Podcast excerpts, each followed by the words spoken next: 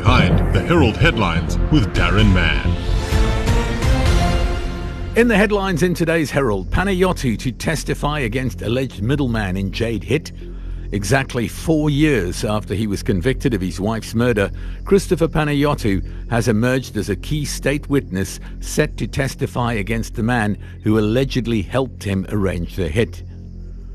Also, off the front page of today's Herald, cue the Kingmakers. With no outright winner likely in Bay, coalition horse trading is set to kick in. As an outright win for the ANC and DA continued to slip away last night, the smaller parties were already clamouring for kingmaker status, listing demands before jumping into a coalition. Those are the headlines in today's Herald. For these and more on other stories, go to heraldlive.co.za. Each one of us has a story to tell and a story to share. A story that deserves to be heard.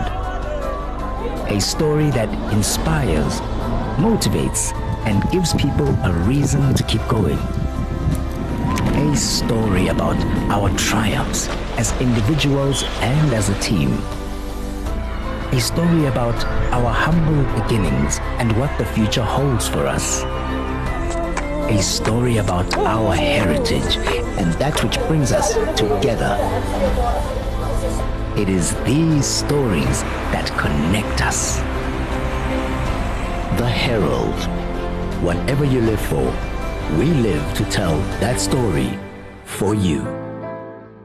So, yesterday we had the highly unusual situation at a voting station in Nelson Mandela Bay of Helen Zille of the Democratic Alliance being led away by police and security officials from the voting station as a result of what they claimed was interference with voters who were waiting in line to vote. She has in turn alleged that she was manhandled. She has laid a charge against the police involved and also alleged that a cell phone was removed from her and her partner's presence.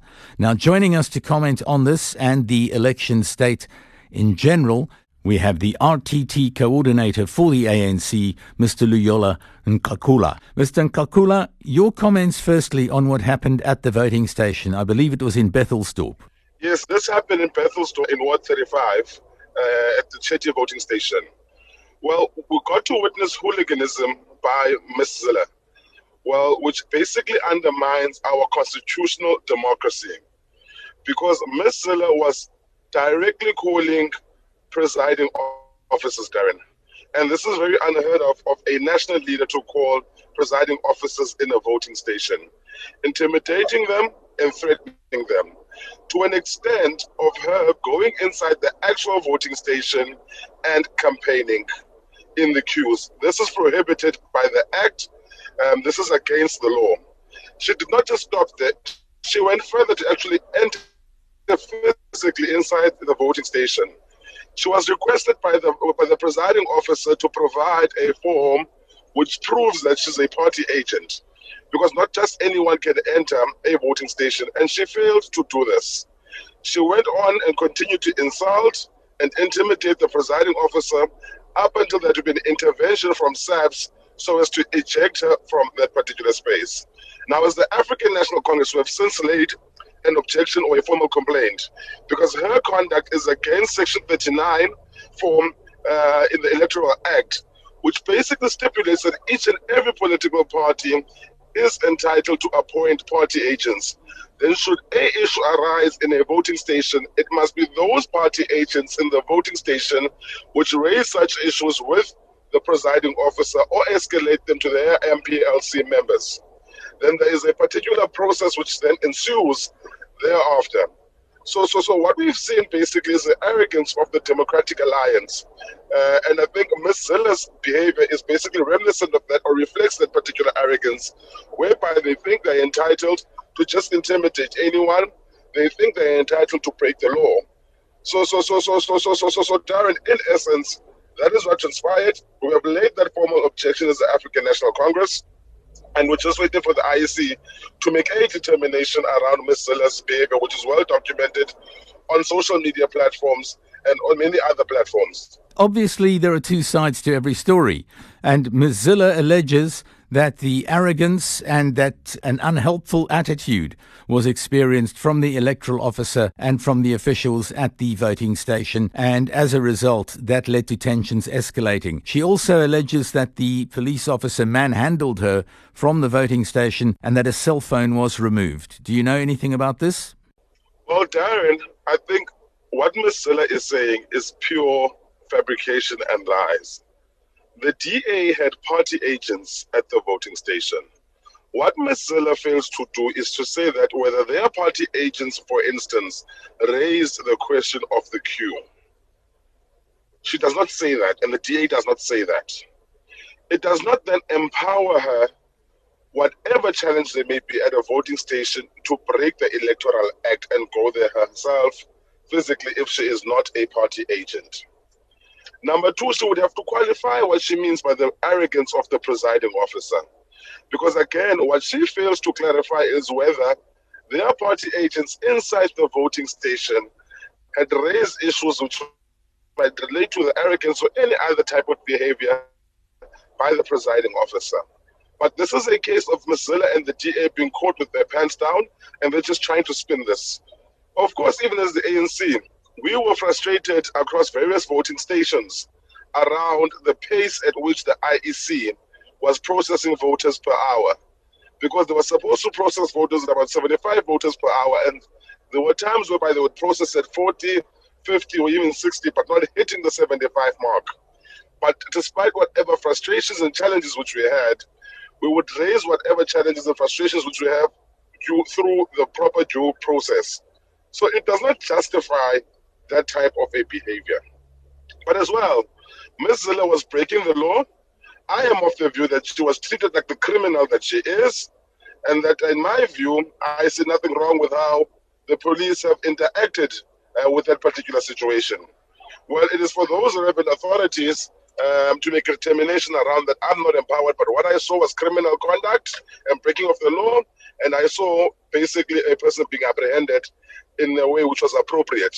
Ms. Zille has on her Facebook page uh, detailed the events as she sees them happening or as she saw them happening during the course of the day. And she mentions many of the events that you have, including the length of the voting lines and the speed at which they were being processed. I would suggest that anyone who would like to know the full details of her side of the story to be able to go to her Facebook page. Do you have such details on your Facebook page that folk can peruse? Yes, um, we have issued a statement uh, on our Facebook page as the ANC Nelson Mandela region. Um, so if people just follow that page, they should be able to see how we pronounce ourselves on this particular matter and what transpired, as well as the ANC Eastern Cape Facebook page. So we are uh, accessible on social media platforms such as Facebook and Twitter as well whereby we will pronounce on what happened and um, in basically stating what our position is in a comprehensive manner. We will watch with interest what happens around this highly unusual development at a voting station yesterday during the local municipal elections in Nelson Mandela Bay. Mr. Luyola Nkakula from the ANC, thank you very much for joining us today. Behind the Herald headlines with Darren Mann, joined now by the lady who was at the centre of yesterday's furore at a voting station in Nelson Mandela Bay during the course of the local government elections. She has laid a charge with the police regarding manhandling and the removal of a cell phone from the property of herself and her partner. Meanwhile, the ANC have come out and said she has breached the electoral code and they've also called her a criminal. Helen Zille, thank you for joining us. I know you've posted a detailed account of the incident on your Facebook page. Would you share with our listeners what transpired? It was the uh, election day when the IEC system was really, really failing, that queues of up to five, six hours were forming. And people were understandably very, very agitated and wanted to leave because they couldn't spend an entire day standing in the very strong wind conditions that prevailed on the 1st of November in Nelson Mandela Bay. So I, as I've always done in elections, walked up and down the queue saying to people, thank you for coming please stay and exercise your vote. This is not in breach of any electoral uh, regulations. Not at all. I've done it in every single election. You don't canvass. You don't say, please go and vote for the DA when you get inside there. Not at all. You don't ever dare say that. But I didn't. I walked up and down the queue and I said, please don't go home. I know you're waiting for a very long time. Please be patient. It is very important to cast your vote. And your impressions of the IEC officials that were monitoring the elections? My impression at the one voting station, I can't generalize, but at Ferndale Park Primary School, my impression was the ANC outside was working with the IEC officials inside. So the ANC monitors outside were working with the IEC officials inside. And when I looked on the presiding officer's website, I found her resplendent in ANC colors and in mid speech. And then I posted that on my Facebook page as well. So you can go and take a look at it there. You will see that she's fully ANC, calling everybody comrades. And that's how she behaved not like a public servant assisting the public, facilitating the movement of the queue, but doing everything she could to impose non existent rules, officious, arrogant, unlistening, unfacilitative, and cooperating with the ANC. And if anybody violated electoral rules, it was her. Which stage and where exactly was it that you were arrested and manhandled by the South African police? Well, when I walked up and down the queue, saying to people, please stay, please don't go home, thank you very much for coming out to vote, ANC accused me of, um, of canvassing in the queue. I said I was not canvassing in the queue, I was asking people to stay. And that's a very different thing. And then I went in to talk to the presiding officer that I'd asked previously if she could divide the queue. Because at some other voting stations where there was a very long queue, they had divided the queue.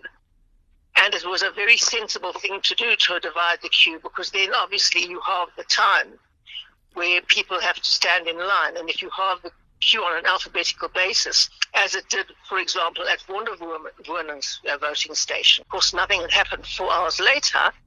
I went in and checked that again. And she, she accused me immediately of canvassing in the queue because she'd obviously heard that from the ANC. And I said I was not canvassing in the queue. I was asking people to stay and not leave because of the length of the queue. And then a policeman came and said, You're going to leave these premises. And I said, I'm not. I have authorization to be here. I showed him my authorization. He wasn't in the least bit interested. He grabbed me by the scruff of my neck, turned me round, stuck his very burly arm over my shoulder, grabbed my other arm, and frog marched me out. And I thought he's got absolutely no right to do this. I have an authorization to be here. There's no attitude of help or support or anything else from the IEC officials here. They are behaving like demigods who are imposing their will and not in any way facilitating any kind of smooth and easy access to the voting system. The voters are supposed to be the kings in this place, not the presiding officer who's supposed to support and help the voters, not the other way around. And I thought, to hell with this, I'm not going to be treated like this in the new South Africa. Anyway, I asked my assistant please to, to video what was going on. The, the, when the police saw that it was being videoed, he absolutely lunged over me, nearly bent me over double, and grabbed my assistant's phone. But she was very clever. She had my phone and her phone in her hand, so she put forward her phone in the in the wink of an eye. She put forward her phone, and he grabbed the wrong phone, and so she still had the phone with the video on it. And you have laid charges against the officer in question? Yes, I have. He's, he's a warrant officer, Abe Botha, and I laid a charge at the Bethelsdorp police station. Your comments on the ANC referring to you as a criminal and saying that you breached electoral code? That's just a joke. That's just a joke. But it's typical ANC um, lies. I mean, the ANC lies all the time. So uh, should we expect it to be anything different this time? It's early days yet, but thoughts on the electoral numbers as the counting has gone along so far? Well, uh, as we have said, it's neck and neck between the DA and the ANC and Nelson Mandela Bay. We've always said it was. Unfortunately, the ANC got a lot of their voters out in the Ngqutra constituency, in um, in New Brighton, in Motherwell, in a whole range of places. The ANC got a lot of its voters out and therefore no party is going to get above 50%. as we were hoping to. And the future of Nelson Mandela Bay is very, very, very much in the balance. And my heart bleeds for what lies ahead. So we're looking at coalition politics once again. Either coalition politics or minority government, whichever turns out. Helen, thank you very much for joining us on Behind the Herald Headlines today. We trust you have a good day and a good stay in our city. Thank you. It's, I love your city. I absolutely love your city. That's why it breaks my heart that uh, we couldn't get that 50% plus one. Behind the Herald Headlines with Darren Mann.